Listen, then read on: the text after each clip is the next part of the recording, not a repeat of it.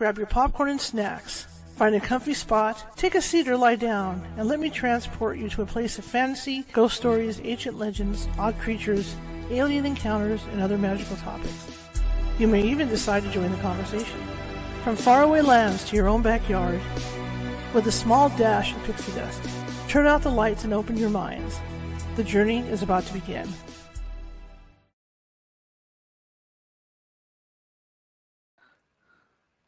Hey everybody, how's it going? We're a little early today. Welcome, welcome, welcome. My name is Charlotte. I'm going to be your host for the next hour. I'm also the owner of the California Haunts Paranormal Investigation Team, based out of Sacramento, California. We are 45 strong up and down the state. My screen stopped shaking.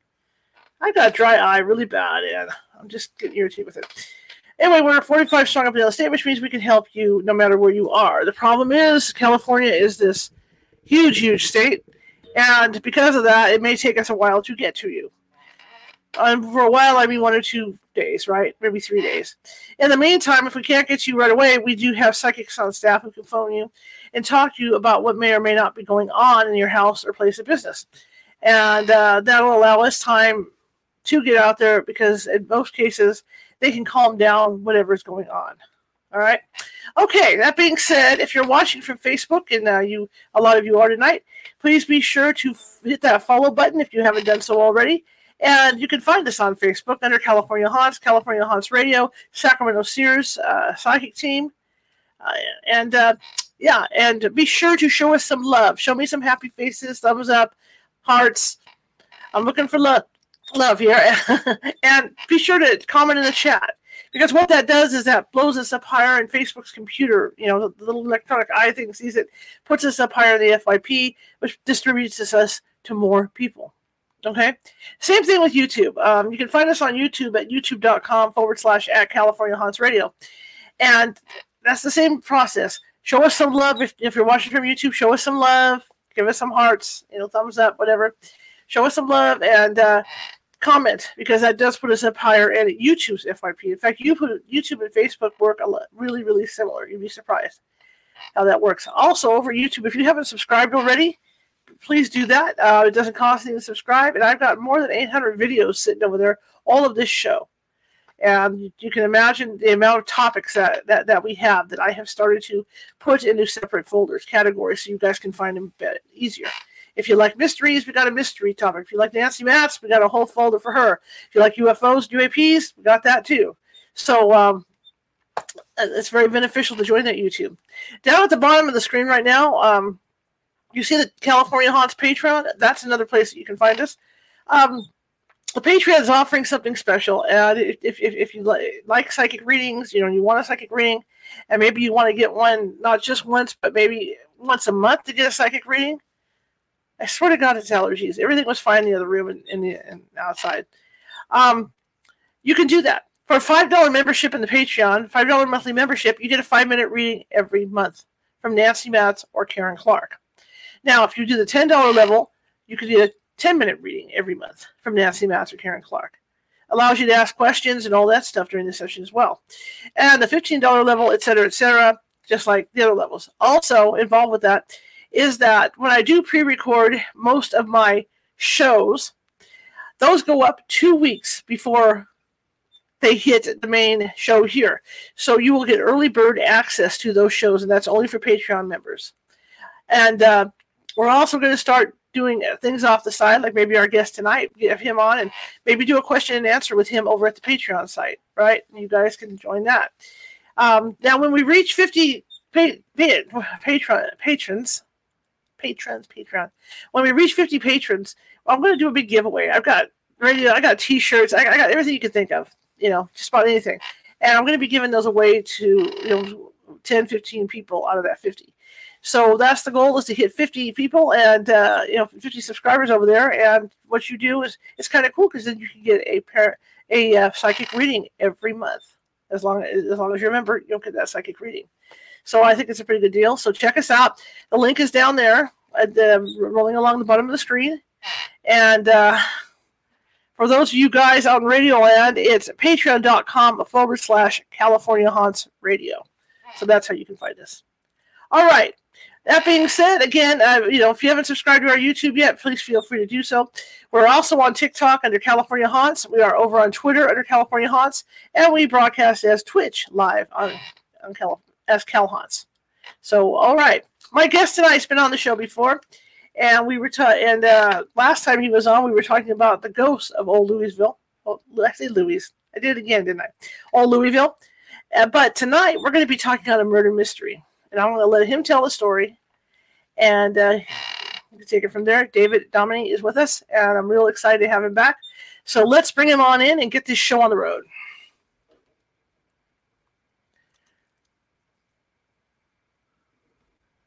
Maybe. come on, come on, come on. You can do it. All right, how you doing? Hi, how are you doing? Good. It's good to see you again. Yeah, you too. How have you been? I've been okay. Just real busy. It's that trying to build, trying to build this thing. Yeah, trying to build this thing up. You know what I mean? And then now I'm trying to get my, my because it was so hot in my backyard because of, that tree that fell. There was no there's no shade. I didn't get a chance to clean my backyard up over the mm-hmm. summer, so I'm doing it now just in time for um, winter when I can't go back there naturally. you know. So tell me about you. What's, what's happening with you?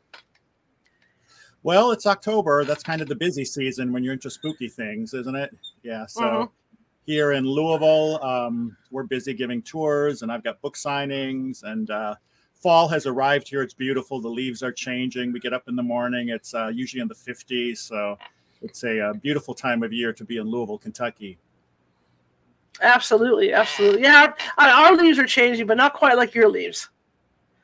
Stuff Probably back east, is, yeah. stuff back east and central is always much better to see you know, when the leaves change. There's areas yeah. there's pockets around here of, of like the, around parks and some neighborhoods where you get some really pretty stuff, but not not, not like it is with the fire reds and everything you guys get. Uh-huh. So I, I, admire you guys for that. Yeah, we're lucky, I guess.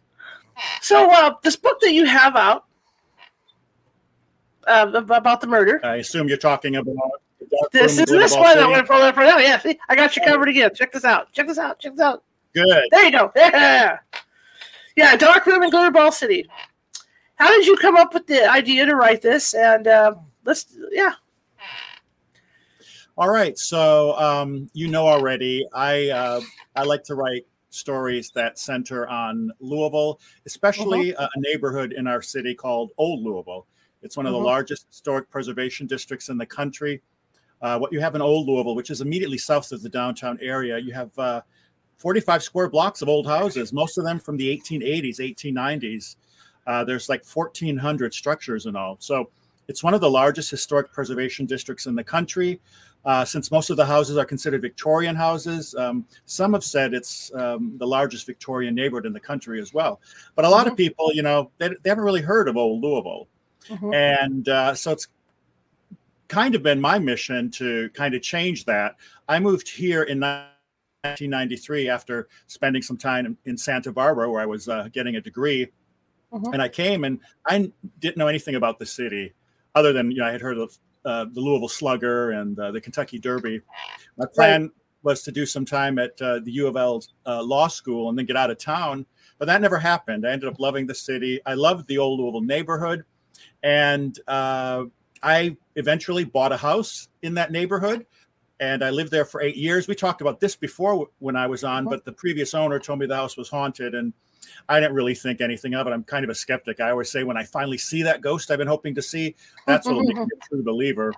And so I moved into this house, and I never saw that ghost, but everything short of seeing an apparition we experienced. We uh-huh. saw things move on occasion, and my cats and dogs acted crazy. Things were falling off the wall, being moved around, and that's when I got to um, meet my fellow homeowners and neighbors and they all had stories. You know the typical house in old louisville is 130 years old so they had stories about ghostly goings on in their houses. Some of them knew about scandals that had taken place on the premises in years past and so there are there are all these stories and i started collecting them and writing them down as a way to do my part to uh, kind of you know preserve the legends and lore of what right. many began calling the most haunted neighborhood in the united states and so i lived in that house until 2008 um, I was writing my ghost books there. I was also a food writer. I was working on my first cookbook in that house. And when I moved out in 2008, uh, I heard that there was a house right around the corner that had just come on the market. And it kind of interested me because I heard that they had the original wine cellar from when the family built it in 1898. And I thought, well, I'm a food writer. I got to have a wine cellar, you know? And so I made an appointment with the real estate agent and I went to uh, look at what they called the Richard Robinson house. Uh, and it was huge. It was built in 1898, had 11 bedrooms. It was uh, over 10,000 square feet. The house I had been in was kind of small by old Louisville standards. It was only about 4,000 square feet, had six bedrooms. Oh. But I went and looked at the house and it was just, um, it was too much work. Uh, it needed a lot of renovation. And before I left, I thought, well, I better go look at the wine cellar, you know, just to make sure. And so I went down into this maze like warren of rooms and finally found the wine cellar tucked away in a corner. It was one of two rooms in the basement that still had a dirt floor. And you could barely tell it was a wine cellar. Um, oh. Previous tenants had thrown in boxes of garbage and stuff. And you could see on the far walls, there were like a, there was a crisscross pattern where the, the shelves had been. That was really the only hint that there had been a wine cellar there. So uh, when I saw that, I said, "Yeah, no, this is going to be too much work. No thanks." And so I left the house. As I was going down the front stairs, um, I ran into a guy who was rushing up the stairs because he had the appointment after I did with the agent, and I literally ran into him. He kind of bumped into me, and uh, didn't say excuse me or anything like that. And I thought that was kind of uh, rude, but uh, I just shrugged my shoulders and went about with the rest of my day. I didn't think much of it mm-hmm. until uh, three years later. So um, it was the morning of June 18th, 2010. And I teach at a local university. So I got up and I was getting ready to go teach. I was drinking coffee and uh, watching uh, TV. And all of a sudden, a news flash popped up. And uh, on the screen, they had this big, boxy red brick house that all of a sudden looked kind of familiar. And I thought, well, that's got to be down in Old Louisville. That's a typical kind of old Louisville house, a big Italianate house, you know, from the 1890s or thereabouts. And uh, then all of a sudden, a mugshot popped up. And under the photo was the name Jeffrey Mundt. And I thought, well, who is that? He looks so familiar. I think I know him. And then that's when it dawned on me that was the man who had the appointment with the real estate agent that morning after I did. Mm-hmm. And he's the one that bought the house. So that was the Richard Robinson house they were showing on the TV. So, in the course of disclosing um, why the police were there, there were police milling about. There was caution tape all around the uh, property. Uh, they let it be known that that night before, police uh, were called to that address, 1435 South 4th Street, because um, one of the people in the house had called 911 asking for the police to come and save them because they said uh, the other's boyfriend was out in the hallway with the hammer trying to break through the wooden door and come inside and murder the other one. That was Jeffrey Mundt in the wow. in the uh, bedroom. His boyfriend was a guy named Joseph Banis, Joey Banis, and the police responded that night before. They found Joey trying to leave the premises and they arrested him. And then, as they do, they separated the two parties and tried to get you know both sides of event, uh, events to kind of piece things together. And that's when they began hearing grumblings about somebody knowing something where a dead body was buried. And they didn't really take it seriously at first, but uh, Joey Banis kept talking, insisting that he knew where the body of a guy named Jamie Carroll was. He said he was 37 years old. He was from the eastern part of the state. He had been missing for seven months, and he said, People don't even know he's missing yet, but I know that he's dead and I know where his body is. And wow. surprise, surprise, he was high, so he wasn't thinking uh, straight, but he thought if he just told the police where a dead body was, you know, they'd let him go well, that's not mm-hmm. how it works. So they had to take him downtown and uh, book him. And in the process, he just kept talking and talking. And so one of the detectives thought they better call around and make sure, you know, there was no truth to this story. And uh, they started calling around and they found out, oh, lo and behold, a guy named Jamie Carroll from the eastern part of the state had been missing for seven months. And all of a sudden, the parts of the story that Joey Banis told him, they started to fall into place. And after several more hours of interrogation, Joey Banis finally broke down and told them where the body was. And of course, the body was down in the wine cellar. He said Jamie had been killed that previous year, seven months before, and he was buried in the dirt floor of the wine cellar. And he said they had workers scheduled to come over that next day and concrete it all over. So the police came. Um, they rushed and got a search warrant to beat the workers. And uh, you can actually see what they found that night, the night of June 17th, 2010, because A&E was in town for a show called The First 48. And uh, they filmed all this. And it's one of uh, five national true crime shows that have done the story of this house and the murder of Jamie Carroll now. Mm-hmm. Uh, the uh, episode is called What Lies Beneath, and they still show it. But uh, they went down, they followed a map Joey had drawn for them, and they ended up in the wine cellar. And against the far wall, they could kind of see a rectangular patch that had been dug up and recovered. And they went and they started to dig. Several hours later, once they were four feet into the ground, they unearthed a blue Rubbermaid container in which were the remains of Jamie Carroll. Wow. He had been shot and stabbed, and they used a sledgehammer to fit his body inside. Wow. So they took Jeffrey Mundt down for questioning, and um, he insisted at first he knew nothing about it. Uh, he was lying. Uh, he did know about it because he helped bury the body. So eventually, the two confessed that they had covered up the crime and they had, you know, tried to dispose of the body that way. But they insisted the other had done the actual murder. And uh, so, three years later, uh, in 2013, uh, we had the scandalous uh, set of murder trials that the city saw, the most scandalous they had seen in years. And it was a trial many called the trial of he said, he said, because they both pointed the finger at each other. Mm-hmm.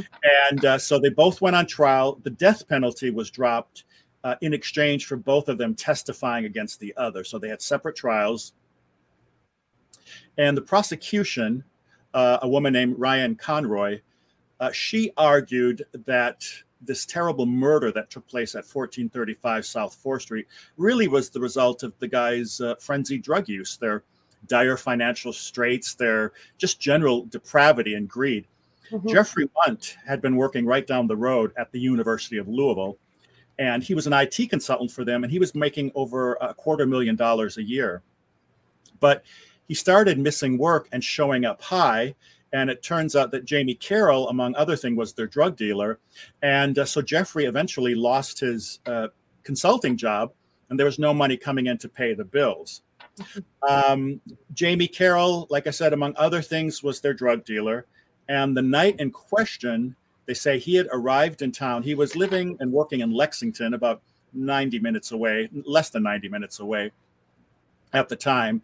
And he came to Louisville because he had some um, outstanding warrants, and he was going to turn himself in the next day and go to jail, kind of do his time, try to come out and be on the straight and narrow. Mm-hmm. But before he turned himself in, he wanted one last night out on the town. And uh, the guys found out he had been involved with them before, and they said, um, "Bring drugs and come on over to the house on Fourth Street, and we'll party with you. We'll send you off with a bang." And Jamie came, he had lots of crystal meth and they did drugs and other things all night. And then in the wee hours of the morning, the prosecution contended that's when the guy saw that Jamie had thousands of dollars in cash with him from his previous drug deals that day. Mm. And they concocted to kill him, keep his drugs and money. That would kind of keep them going. They could pay some, pay some bills for a couple months. And they mm-hmm. knew Jamie was going to go to jail the next day. They suspected no one would miss him if he just, you know, disappeared off the face of the earth. And the sad thing is, is had the guy shut up about it, they would have gotten away with murder, because mm-hmm. nobody, unfortunately, missed Jamie Carroll. Uh, when he didn't show up to his court date, they dropped the ball. Uh, normally, you know, someone doesn't show up, you put out a bench warrant or something like that. Mm-hmm. But they didn't do that. So Jamie fell through the cracks in the system, and his own mother didn't even know he was missing until that night of the 911 call. So we had um, these, like I said, just sensational trials. Uh, Joey went on trial the end of February 2013. Uh, Jeffrey followed in May. And at first, it seemed like public sentiment kind of came down on the side of Jeffrey Mundt. He was this geeky IT guy. He had never had trouble with the law before. He'd never even had like a parking ticket. Uh, mm-hmm. Joey, on the other hand, his boyfriend, uh, had been to prison numerous times. Uh, they flew in witnesses for the trial that testified they had seen uh, Joey chase guys down the sidewalk in broad daylight with hunting knives, threatened to slash them open and gut wow. them like a fish. And uh, Jamie Carroll was attacked with a hunting knife. And so when they saw how volatile Joey Banis was, no one was really surprised when the verdicts came down and he was convicted of all but uh, a couple minor counts. And he's in prison today. He got 20 to life. Hmm. More surprising was when the verdicts for Jeffrey Mundt came down. He was acquitted of all but um, two of the minor charges, and he got eight years for his part. He was out on parole in 2014 already. Hmm. The reason I say uh, surprising is because by that point, Jeffrey Mundt had been caught in a lot of lies on the stand. And people began grumbling, saying, you know, he sounds like he's the mastermind behind this all. He sounds like he's getting away with murder. Mm-hmm. And uh, I tended to agree with that because um, I sat through those trials. I was there every day. And it was fascinating to be in the courtroom and you know see the courtroom drama unfold. Even today, years after the verdicts have come down, you know, I'm I'm still not sure whether or not the jury got it right. You know, every time I go back and look at the trial tapes, I kind of notice new things and I come to different conclusions. So ask me today what I think. It'll probably be different than if you ask me next week, you know, who's guilty. Uh, did mm-hmm. they do it together like the prosecution argued, or was one more culpable than the other? Still not 100% certain. But it was fascinating, like I said, to be in the courtroom and see all the drama play out. What was mm-hmm. really interesting, though, is after the trials ended, we began to find out more about the, the house itself, where the, the murder of Jamie Carroll took place, 1435 South 4th Street, the Richard Robinson house. So we found out already back in the 1920s they were calling it a haunted house because of, uh, you know, uh, previous owners dying under mysterious circumstances there. Mm-hmm. Neighborhood people reported they'd hear screams and groans coming from the house when it was empty. They'd see shadowy forms lurking in the the windows when um, it was abandoned for a short time. Mm-hmm. And then, like any good uh, old Victorian house, you know, at some point in your history, you have to be a sanatorium, right? So in the 30s and 40s, uh, there was a sanatorium there. Uh, a guy named Dr. Bandine, Dr. Stanley Bandine, uh, was promising to cure people of cancer. And all these people, these poor souls, were coming to him in high hopes and in droves, and they weren't being uh, cured. They were dying and suffering under his care. Unfortunately, Dr. Bandine had terrible bedside manner. He kind of liked telling people they were going to die to get a reaction out of them. He was grossly overcharging them. And not surprising, he was brought up on ethics charges in the end and he was ruined. He was even rumored to have killed his last two patients outright. Hmm. So from that point forward, the house kind of acquired a sinister reputation. Uh, it seemed like every three or four years, whoever moved into the house uh, it would claim another victim. There'd be there'd be a catastrophic illness, someone would die. There'd be financial ruin, uh, a devastating accident that would claim a victim. Every three or four years, it went on like that until the 1960s. That's when a young nurse named Pauline Boren moved in, and she kind of broke that curse, um, that curse of being a destroyer of lives for almost 30 years. Until one night, uh, she was in the house and the guy she was renting a room to went berserk and savagely beat her so severely she died of her injuries. Oh. And for the next 10 years or so, the house sat largely unused, kind of solidifying its reputation as a sinister, a spooky house. Uh, lots of neighborhood people said you'd hear screams coming from the house and the shadowy forms lurking in the windows. And it went on that way until 2008. That's when Jeffrey Mundt bought the property. And then, of course, later, uh, you know, we found out what had gone on there. So, mm-hmm. you know, the the murder is sensational in and of itself, but mm-hmm. it turns out Joey and Jeffrey had a lot more going on in that basement than just uh, a murder they were trying to cover up.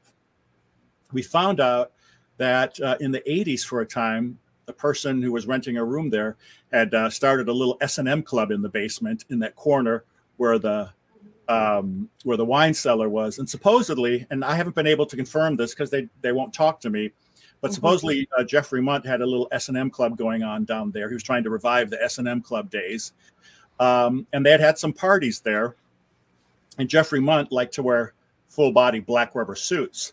When the picture of him in his rubber suits hit the news, that's when people noticed some similarities with the show that had just started airing and that was the first season of American Horror Story. Yep, I was just thinking of that. Murder House. All of a sudden, they noticed these strange similarities between the two stories, and they started calling it Kentucky's American Horror Story House uh, mm-hmm. uh, because that was in its first um, season. Some I've I've heard and read have said this was the inspiration for American Horror Story. That's not true, as far as I know. As far as I understand, American Horror Story was already uh, showing. Several episodes had shown before this murder made the news in 2010. So hmm. some have said this was the inspiration. Uh, if so, I don't know where the connection came from. They would have had to kind of be psychic to get the inspiration before you know mm-hmm. uh, murder was even uncovered. But uh, so there's that element that's kind of uh, interesting. Jamie Carroll, the guy's drug dealer, was also their uh, sometimes boyfriend. Uh, the night he had come over, that last night of his life, uh, the three of them were in bed having sex together, and it was during a break that whoever you believe, uh, Joey left the bed, and when he turned around, Jeffrey was attacking and stabbing Jamie. Or if you believe Jeffrey, he got off the bed and it, he turned around and saw that Joey had attacked uh, Jamie and was killing him. So there's that element. He was their extra boyfriend sometimes. He was their drug dealer. Uh, Jamie Carroll also was a well-known drag queen. When he wasn't Jamie Carroll, he was Veronica Reed, the pageant queen. He Miss Gay Pride, West Virginia, just the year before he was murdered. Now I always say, if, you know, throw a drag queen in, it's going to make things a lot more fun. So mm-hmm. um, there's just all these bizarre elements um, to the story. And the icing on the cake is, is, Joey and Jeffrey also were counterfeiters. On the second floor, they had an operation where they had been taking dollar bills, they were bleaching them with chemicals, and then they were restamping the, the empty papers as higher denominations, 50 and, and $100 bills. Wow. In April 2010, so this would have been while Jamie Carroll's body was in the ground in the in the wine cellar in Jeffrey Mundt's basement.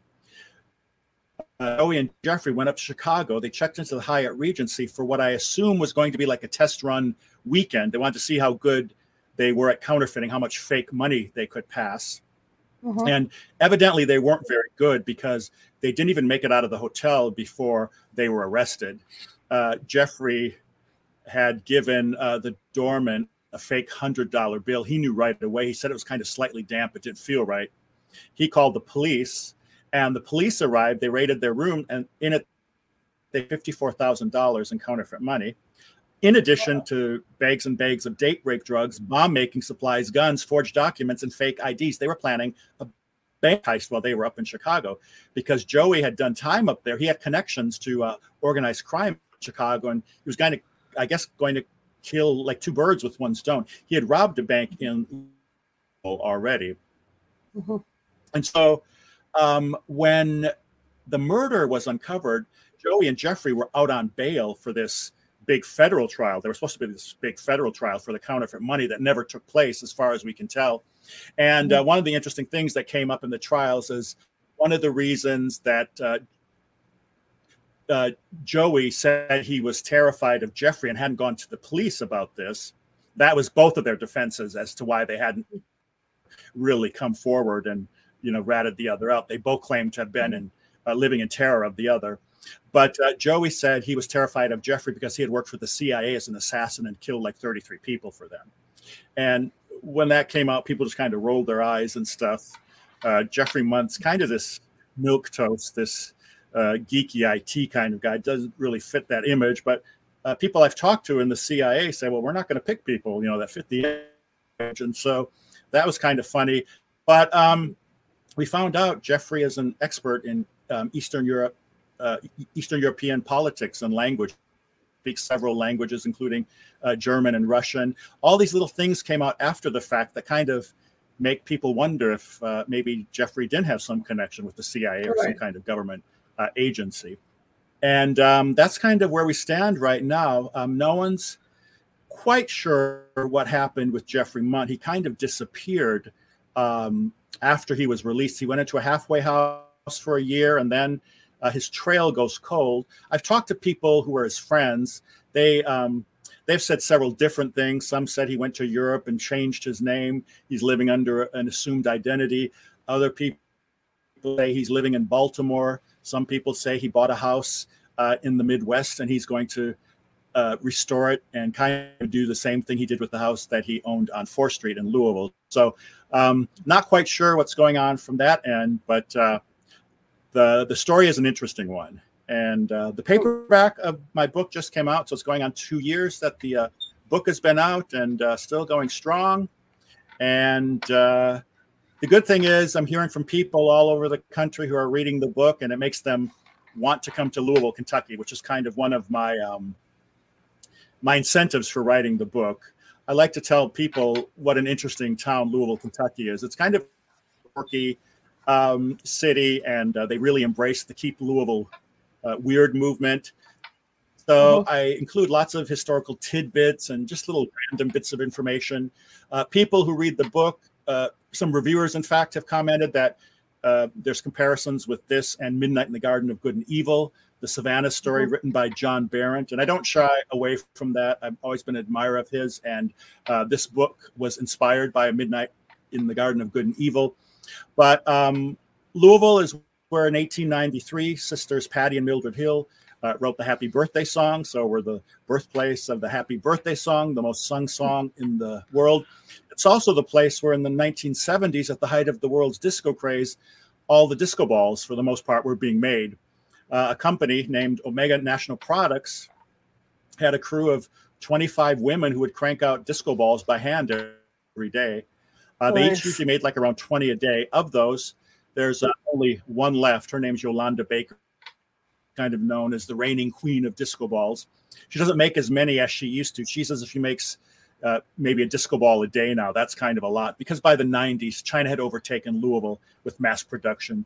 So today, the the bulk of the world's disco balls don't come from Louisville anymore, but the iconic ones, the best quality ones, they say do, and probably all the ones you've ever seen on TV and in the movies, like John Travolta dancing in Saturday Night Fever.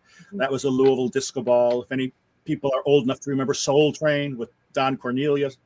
That huge mm-hmm. one was probably their most famous one back in the day. It's what they had at Studio 54 in New York City. And it's not mm-hmm. surprising that uh, Louisville should have this legacy of making disco balls because it was a Kentuckian in 1917 already who first patented something called the myriad reflector. So they've been making them over a uh, hundred years here in this area now. So uh, Early, it was called a myriad reflector. Most of us know it as a, a disco ball. Omega, uh, officially, they call this a mirror ball, but uh, locally they call it a glitter ball very often, and that's the that's the term I'm trying to promulgate. So, uh, glitter ball city. So it's one of the uh, many interesting things that makes this um, that makes this city Louisville unique. And if you read my book, you kind of see I love the city and all its eccentricities and things like that. And right. Uh, yeah, if you ever ever in town, come and check us out. We give tours of the neighborhood. We have a special Glitterball City tour where I take groups around and we go behind scenes, talk about uh, some of the places in the book and the backstories, things like that. It's been really great. We've been seeing a, an uptick in visitors to Old Louisville because of the book. That sounds, that sounds wonderful. I would love to go personally. I really would. Um, okay, uh, yeah. swinging back to the yeah, swinging back to the murder. Now these guys uh, obviously bought, or the, the, the, one gentleman bought the house after you, yeah, after you were looking at it. Did these were these guys seen around town shopping and stuff like, like, like you know, just normal? Yeah, they. I, I, had run into them before. Joey, Jeffrey's boyfriend. So what happened is, uh, Jeffrey moved here from Chicago. He had worked as a, a kind of a consultant. He had a good position for a project at Northwestern in uh, Chicago. He supposedly left uh, town because uh, his then boyfriend had broken up with him. Uh, since then, sources have disputed that. They said he left town because he made a power grab uh, at the job he had, and he was rebuffed and left town with his tail between his legs. Whatever reason, he ended up back in Louisville, where he was raised. He bought the house on 4th Street for $335,000 and he had planned on turning it into a bed and breakfast. And not too long after he moved in, that's when he met uh, Joey Banis. Uh, Joey, Joseph Banis, he is from a very, pro- well, a re- relatively prominent family in town, you could say. His father's a well known uh, plastic surgeon. And uh, um, Jeff uh, Joey, unfortunately, was like the black sheep of his family. He had had drug issues and he had been to prison. That didn't bother Jeffrey. The two met and uh, they hit it off. Supposedly, they met on a Halloween night and uh, hit it off. And within a couple of weeks, Joey had moved himself into the house on Fourth Street and mm-hmm. uh, a lot of the neighbors didn't really know much about it. They saw them come and go every now and then. They just thought it was two guys going to live together, fixing up an old house. Many didn't mm-hmm. even know the place was occupied because it was in such bad shape. But mm-hmm. uh, Joey was also uh, a well known bartender at one of the uh, local clubs in town, Starbase Q. And he often had uh, his hair done up in a blue mohawk. He'd be painted with phosphorescent body paints, um, tattoos, and things like that. So he uh, kind of was well known in the scene. Jeffrey uh, was kind of seen as an odd bird. He uh, people often claimed he affected an English accent. If you saw him, he'd say "cheerio" and "top of the morning" to you. Uh, he he seemed a little presumptuous presumptuous to some people, but um, they were known in the scene. People had had seen them out and stuff. And the thing is, they were both from relatively speaking privileged backgrounds. You know, they didn't have uh, bad uh, home lives. They grew up um, in two parent households. They had a very comfortable existence. Um, uh, Jeffrey did especially well in school. He got a scholarship, went to uh, IU Bloomington and did well. Uh, he was very successful upon graduating. Joey, on the other hand, he had a hard time. He flitted from job to job and did uh, was a deadhead for a while and uh, was selling drugs, and he seemed to always be getting into trouble. And uh, his uh, family was always having to kind of help him uh, out when he got out of prison. But uh, mm-hmm. yeah, they both had uh, upbringings that you wouldn't think would lead to kind of uh, you know terrible crime like this. Mm-hmm. Now, after you seeing the house and knowing the layout of the house, especially the basement area, did it surprise you at all where they ended up finding the body? Well, at first, yeah, like you know, you just think wine cellar. Why would you bury a body down there? Then I right. remembered the dirt floor, and later when the details of the night James Carroll was murdered came out, um, then it kind of made sense. You know, they had to get rid of the body, you know, right. and it's like they had a place to bury him right below them. You know, it just it made perfect sense. That would be a place you might uh, dispose of the body, and especially since they were planning on concrete it all concreting it all over after the fact, it would have been mm-hmm. the perfect spot to dispose of a body. And I would think because it being like so far in the ground, you know, underground, because you know, like like, like we had Dor- Dorothea Puente here, for instance, on on our uh, house up here, where she killed like two or three of her her um pe- pe- people she was you know roommates in her house essentially that were paying her rent. But what got people was the smell you know, where people would smell odd smells, and she was forever yeah. using stuff to cover up that smell. But uh, you, you would think there might be a smell, but there might not on the other hand because it was so far, you know, under the house, right? I mean, yeah, there there was four feet of dirt on top of Jamie. In addition, they buried him in the Rubbermaid tote. They poured mm-hmm. before they sealed it with foam and sealing tape. They poured in lye. So okay. I mean, it wasn't until they lifting out the the Rubbermaid container that one of the detectives kind of jostled the top and it came loose. He said that was the first time he could smell death. Holy premeditated, Batman! Talk about being premeditated. Yeah. Mm-hmm. I mean, that was not a spur of the moment thing. You know, you kill somebody and oh my god, you know, where are we going to bury him? What, you know, where, where are we going to put him? I mean, this this took some thought. Yeah, it's um, you know, like I said, I'm not quite sure what happened that night, but it uh-huh. seems uh-huh. like there was some discussion.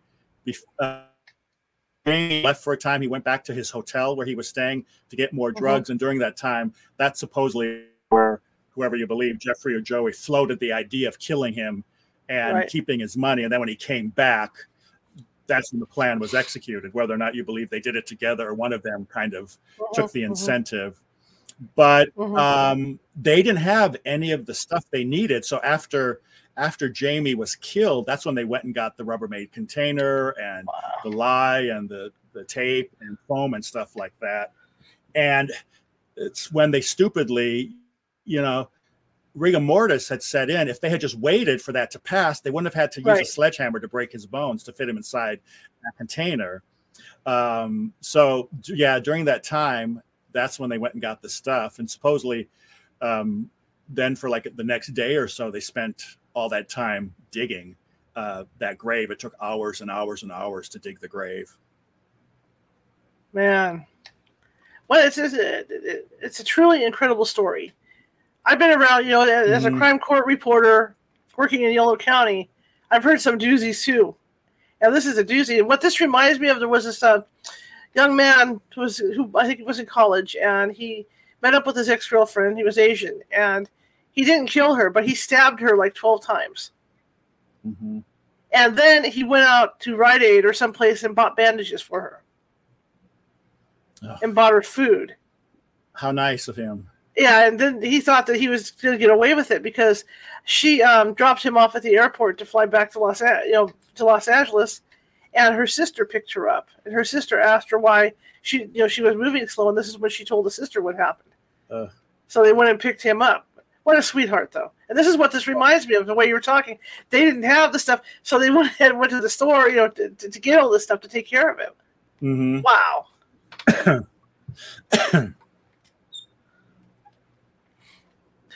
so what you know as you sorted through this stuff how hard was it to get through it uh, you did go to court but were, were you able to access the records Yeah, uh, half the time I went to the judicial center where the records were kept, mm-hmm. they were mysteriously gone. Um, some things I was looking for, I I wasn't able to find at all.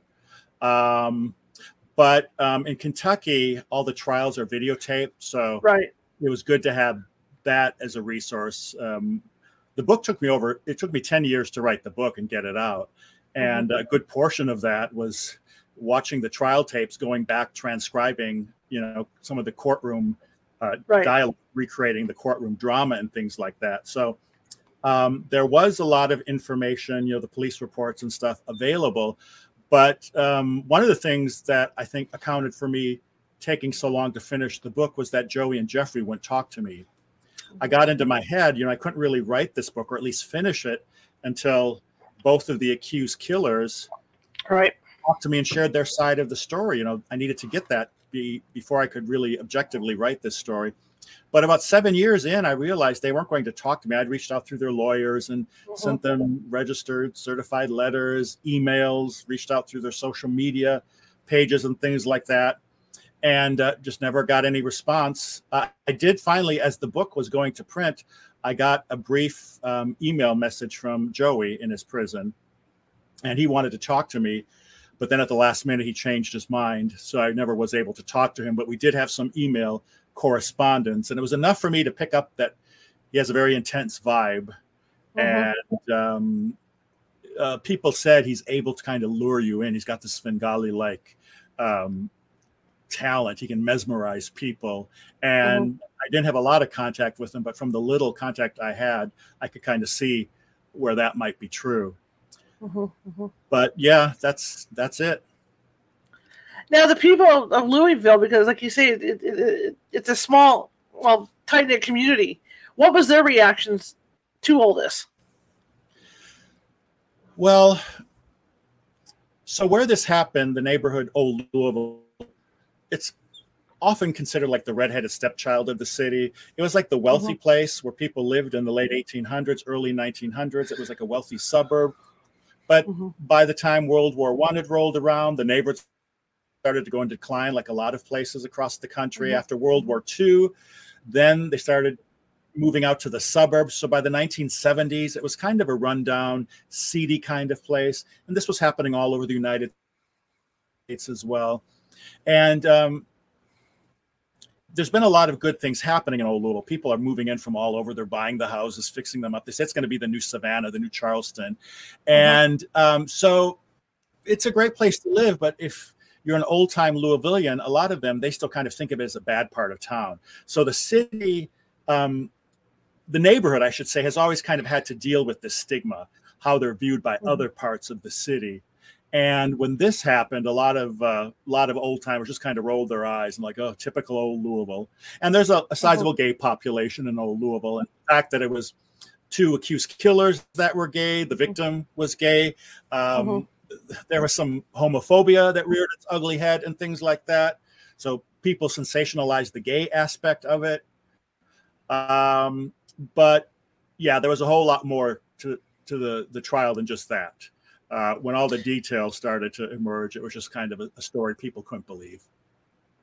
And what happened to the house? Is there somebody living in there, or is it just a place where people just go to look through the windows, you know, stuff like that? Uh, well, people might go look through the windows, but it's a popular stop on our evening ghost tour. But um, after the trials ended, uh, a local couple bought it and they restored it. And actually, right after Jeffrey's trial ended, they had an open house. They invited the whole neighborhood to come inside and look at the place. I think it was kind of like, you know, come and look and get it out of your system, you know, before we sell it right. or whatever. And half the neighborhood showed up. And of course, the first thing they said when they walked inside was like, where's the basement? Everyone beeline down to the basement to to see the place where Jamie had been killed. That became the laundry room in the house. They they um they concreted it over, and that is where uh, they did their laundry. And for a number of years, they would rent it out to graduate students at the University of Louisville. So it set up like a single family house, but kind of more like a sorority. It's like each girl had her room upstairs on the 2nd uh-huh. and third floor, and then downstairs the kitchen, dining room, study. You know, those rooms they use as kind of shared common rooms. But um, every year it seemed like a new batch of students would come and go.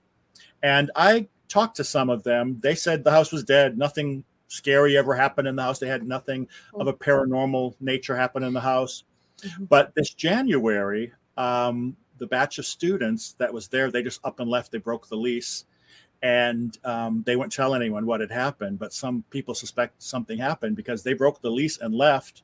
And uh, for a couple of months, the house was on the market, rented on Zillow, and finally they rented it out to um, just a bunch of regular students, I think.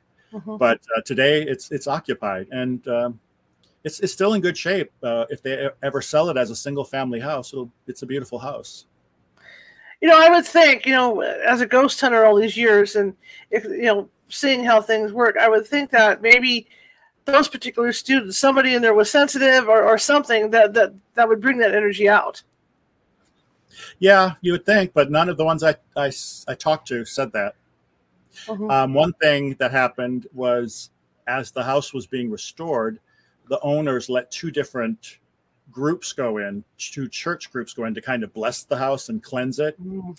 And at one time, they were going from room to room. They were because every room had like a fireplace in it. They had taken mm-hmm. all the fireplace mantles off the walls, and uh, one of the groups that went in to bless the house, they scrawled Bible verses on the back of the fireplace mantles before they put them back on the wall. And one of my paranormal friends who was telling me about this, they said, well, either that'll take care of it or just make it mad. So I don't know mm-hmm. if they should expect to see something uh, mm-hmm. eventually or not. But the last I heard, nothing of a paranormal nature happened in the house since then. Now, do you think, and this is something we always talk about as paranormal investigators, especially lately, that people can create their own ghosts? Whatever you want to define ghosts as, you know, mm-hmm. yes, I definitely think, you know, like a tulpa or something, you can you can kind of create a phenomena around something and that could lead to what some call a haunting. Mm-hmm, mm-hmm. I know there's a restaurant up here in Auburn that people were doing that in. There, the, the, in fact, there was never a ghost in this place at all, according to the owners.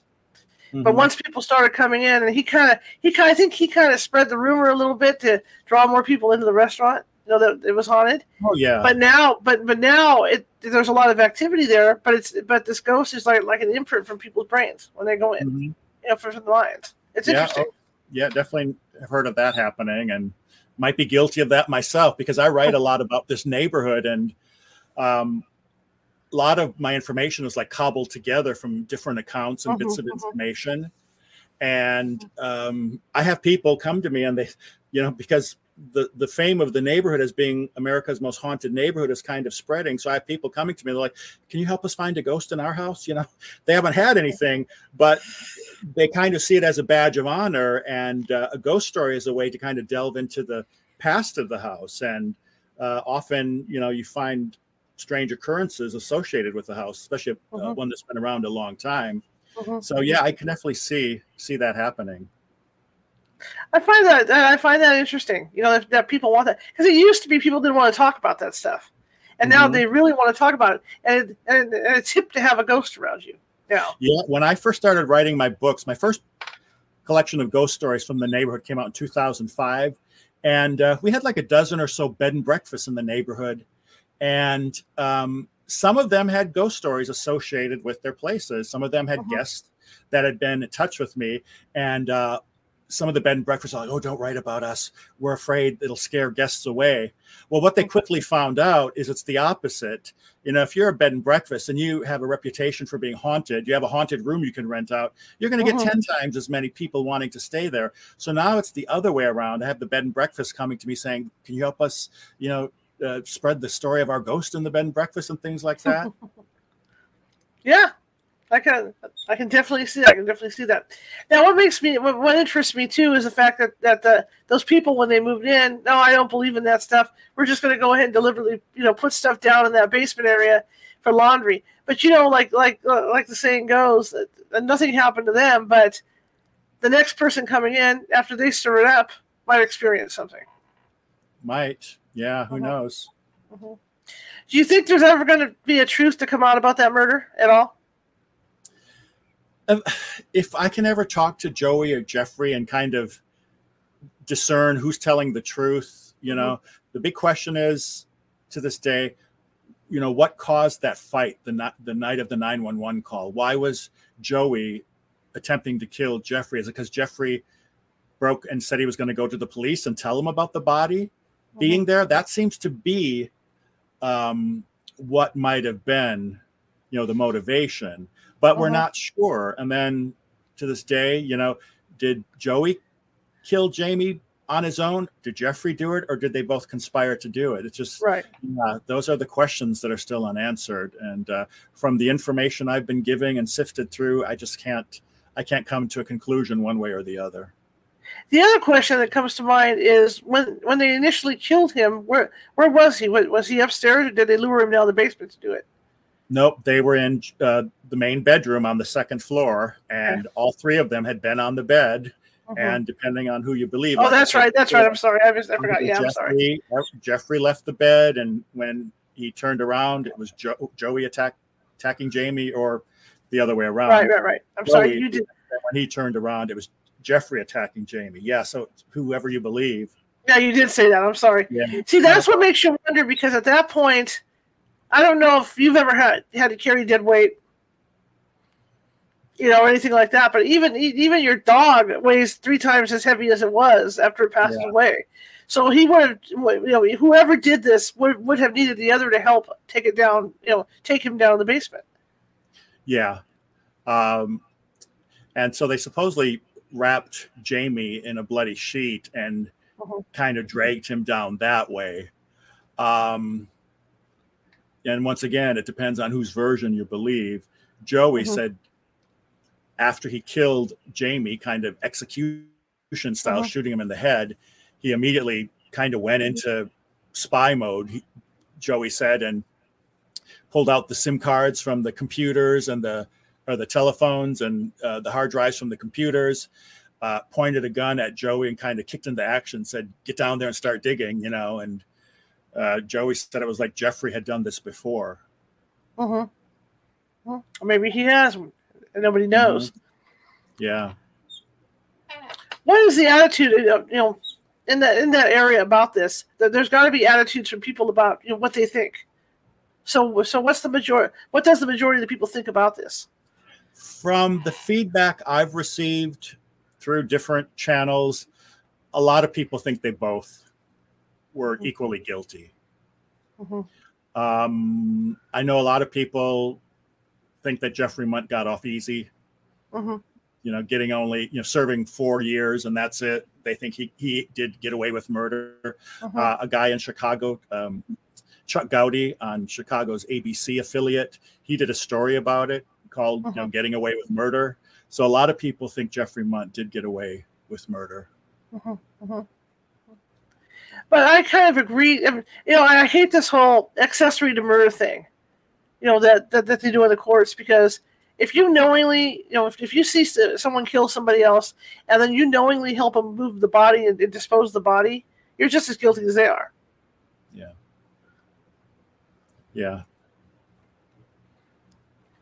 And as, as you said, you were very fortunate because you could watch the video of the hearings. And that, that that's a huge plus too during court hearings. Because I remember sitting for hours in, in courtrooms and listening to the testimony and all that. And you can't record it; you have to write it down. You know, it has mm-hmm. to be physically written down, and it does get trying sometimes, especially when they don't talk as loud as they should. So you, you were very fortunate in that.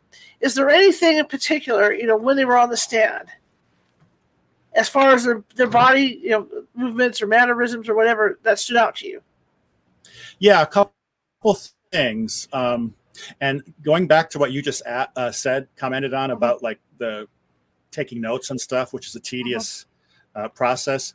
What's mm-hmm. good about the taped, the videotape trials in Kentucky is that after the trial, they become public record and cool. when you go back and watch those, you could you could see all the other things that the public didn't get to see during the trial. Mm-hmm. For example, mm-hmm. you get to see the voir dire, you get to see the jury selection as they're as they're polling each potential jury, trying to whittle mm-hmm. them down and come up with a, a jury that both sides approve of.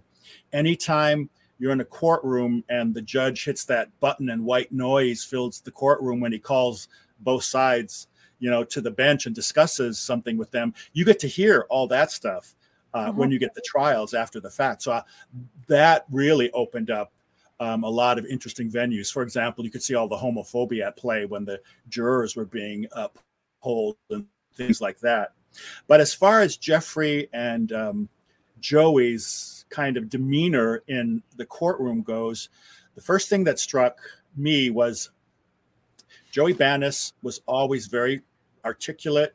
He was even keeled, well spoken. He never changed his story.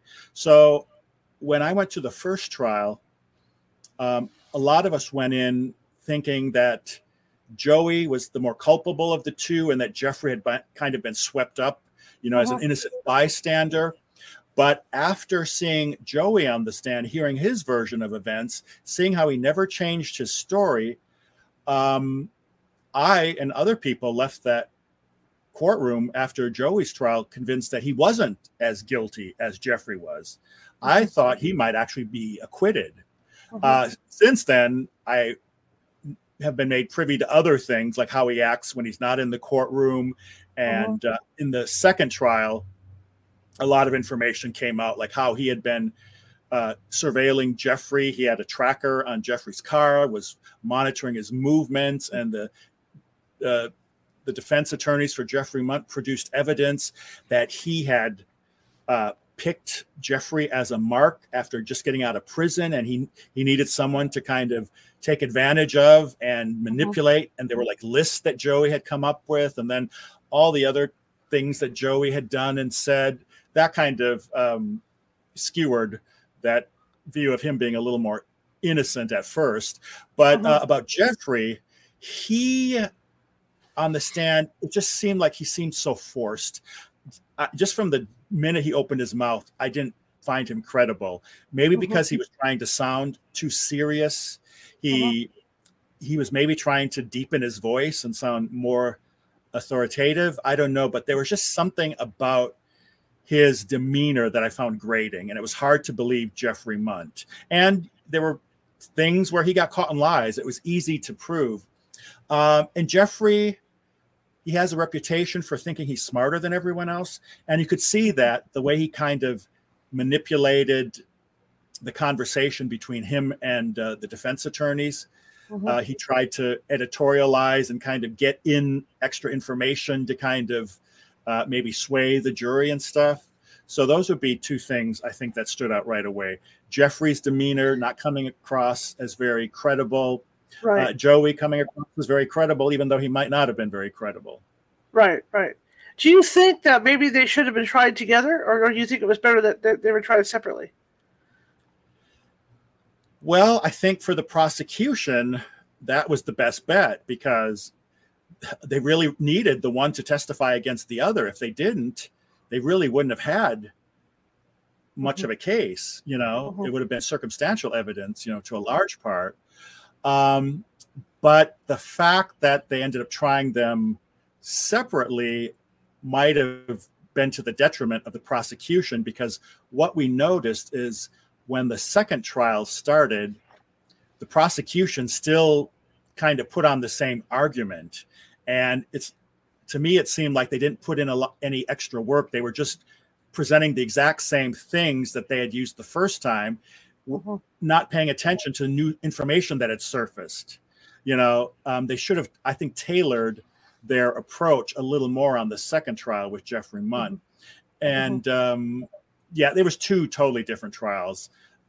I I'll try not to uh, second guess a jury again, but right, right. Um, when I saw these trials and I saw how different each one was and what information was allowed and wasn't allowed, um, you, it's understandable how, how some juries will come to the, inf- the, the the the verdicts they do just based on the information that they're presented with.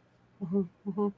That was another question I have. You talked about the recordings. Was it hard for them to, to find a jury, or, or did, it, take a long time, you know, fairly long time to find a jury? Because, like you say, you know, homophobia came, you know, came into play in all this. Yeah, they. um I think both for both trials, they had like a jury pool of almost like 200 people, uh-huh. and they had to whittle it down. Um, I think they got away about halfway through before they finally got like 15 jurors that they could both sides could agree on. Mm-hmm. After um, the first trial, though, they learned to streamline the voir dire, the the jury polling, quite a mm-hmm. bit, because in the first trial, the judge asked every potential juror, you know, uh, this is a a trial that involves two uh, accused gay killers. The victim is gay. Do you have anything against gay people? You know, he came out and said it like that. When it came to the second round of um, jurors for the the Mundt trial, they had been able to poll them in writing, and they were able to weed out a lot of those people just in in written questions. And then when they polled them face to face, they were able to get to the crux of the matter for each one. So the second uh, trial, it seemed to be a much more streamlined version. It's interesting, yeah. I've I've sat in on those, you know, those uh, jury duty things, and you know, just the questions that one lawyer asks. You get through, you think, okay, I'm on the jury. You know, I should do fine. The other lawyer comes in, and the next thing you know, they're nitpicking all this, you know, all this stuff to make it as yeah. fair as possible. Yeah. Are you going to be looking more at, or is, is, this it for you as far as this book you know as far as looking for more information or are you still gathering for a part two? Well people ask when's the sequel going to be. Right. Like, what are the chances of you know me buying another house and two years later three years later someone gets arrested there and a body was buried there and uh-huh. there was an s&m club there and they were counterfeiting money and other people had been killed and the it was haunted and there was a sanatorium. Probably never but some um, some in other stories have surfaced some other true crime stories have surfaced in the uh-huh. neighborhood uh-huh. so i might be able you know i might be able to whip up something but i'm um i'm switching over to fiction now i've got some novels in the work so hopefully mm-hmm. my next uh, publications will be novels and then you know i still love true crime so i'll probably uh-huh. come back to true crime in some form or other whether or not this story resurfaces i'm not quite sure but from the neighborhood i'm sure there'll be something absolutely. You know, it's always fun to have you on the this hour blue pie. Yeah. Thank you so much. I, yeah. I, I love hearing you talk about this book. I, I really do because I mean I, am into. I hate to say I'm into that, but I, I was a, a, crime court reporter for five 5 uh-huh. years. Yeah. You know that's what I did for a living. So. Yeah. Thanks yeah. for giving me the chance to to talk more about the book story. And you know, um, I hope when people read the book, they understand that Jamie Carroll was an innocent victim. You know, mm-hmm. uh, as is often the case, there was a lot of victim shaming and things, and so I tried to paint him as humanely as possible. He was a flawed individual, like all of us are, mm-hmm. um, but that is often sad in these situations where the victim kind of gets swept under the rug and right. people forget the humanity. And that's one of the things I try to do with this book is to show that Jamie Carroll was a human being, and his death affected a lot of people. He had a lot of people that were devastated by his death. Well, all three of these guys weren't angels, but it's yeah. always sad when, when, when somebody ends up being killed or, or they die for whatever reason. You know, it's, mm-hmm. it's always sad. Yeah. What's next for you then? Because we were just kind of talking about this book and, and, and stuff you have in the hopper. Uh, like I said, I'm working on some fiction. Uh, uh-huh that takes place in Louisville. That's about it. It's it's busy tour season around here. I've got lots of book signings. So I just need to get through October first, and then uh, when the weather cools down, things kind of slow down a bit. So I'll get to work on some some of these projects. But yeah, for the time being, I just need to make it through Halloween. Absolutely. Is there a website people can find you at? Yeah, daviddomine.com. And if you want to find out more about the tours we offer in the neighborhood, LouisvilleHistoricTours.com. Fantastic. Thank you so much, David, for coming. We'd love to have you on another time. All right. That's Sounds okay. good. We'll talk right. next time. Okay. See you later, David. Have a great rest of your evening. Okay. Bye bye. All right. Yeah, it's always great to have him on. His ghost stories are terrific about that area. And that's like he says, that's what we spoke about the last time. And this time was the book. Okay, tomorrow is a unique situation. I know you guys know there's no uh, show listed for tomorrow. However, there will be a show. It's going to be a quick turnaround. I'm doing the interview at 10 a.m. Pacific, and then by 2 p.m. I will have all the information for you guys, like I normally do, on Facebook and over at uh, you know, over at the meetup and all that stuff, and over on Instagram and all those places. Instagram, Instagram. My God, I must be tired. Instagram, and like I said, my guest tomorrow is oh man, David Sereda. Sorry about that. David B. Sereda. I've got a throat thing going on. And he's going to be talking about the algorithms of UFOs. And he's also going to be talking about UFOs and how they correspond to certain historical events. You know, is there a connection with this, with those historical events? So that's going to be tomorrow, usual time, 6:30 p.m. Pacific, over on YouTube, because uh, I'll have everything uploaded and taken care of by by 2 p.m. Pacific. So it'll be ready for you guys at 6:30 tomorrow. But uh, yeah, that's what's going on tomorrow. That's why there's nothing because right now I can't even put a teaser out for it because there's no link to the show yet. So that'll all come at between 11 and noon tomorrow Pacific time. So yeah, thank you guys very much for coming today. I appreciate it for, for the ones that did make it at five, and for the rest of you that are now watching at the usual time. Thank you. I want to thank you all for watching us and following us, and we got big things coming, new things coming, and I'm real excited about that. I even have a book I'm writing, and I'm halfway through that. So, yep, things just keep moving right along. All right. Well, um, if you like the show, share it with five people. If you hated the show, share it with five of your enemies. That's equal opportunity here. We're just trying to build up to that big thousand mark on YouTube. I've got 240 more subscribers to go for YouTube to hit that thousand mark. So I'm on this. It's almost like a big push right now, but I'm hoping to do that by Christmas. Be a great Christmas gift to start out the new year like that, and uh, keep the show going. Keep the show going, and be sure to check out the Patreon, uh, the. I can say Patreon, the, the, the Patreon, and uh, see what we have to offer over there because there's a bunch of stuff that's going to be going on. I'm even going to be doing some Oracle card readings over on the Patreon as well as on TikTok. So if you if you find if you're on TikTok, and you find us on TikTok under California Haunts, come on over and, and, and sign up over there too. We do have a subscription over there. You guys, you know, so you ready for this? The Boo Crew. All right. So anyway, thank you guys very much. I'm gonna show you his book one more time, and then we're gonna sign this thing off. Here we go. The book is A Dark Room in the Glitterball City.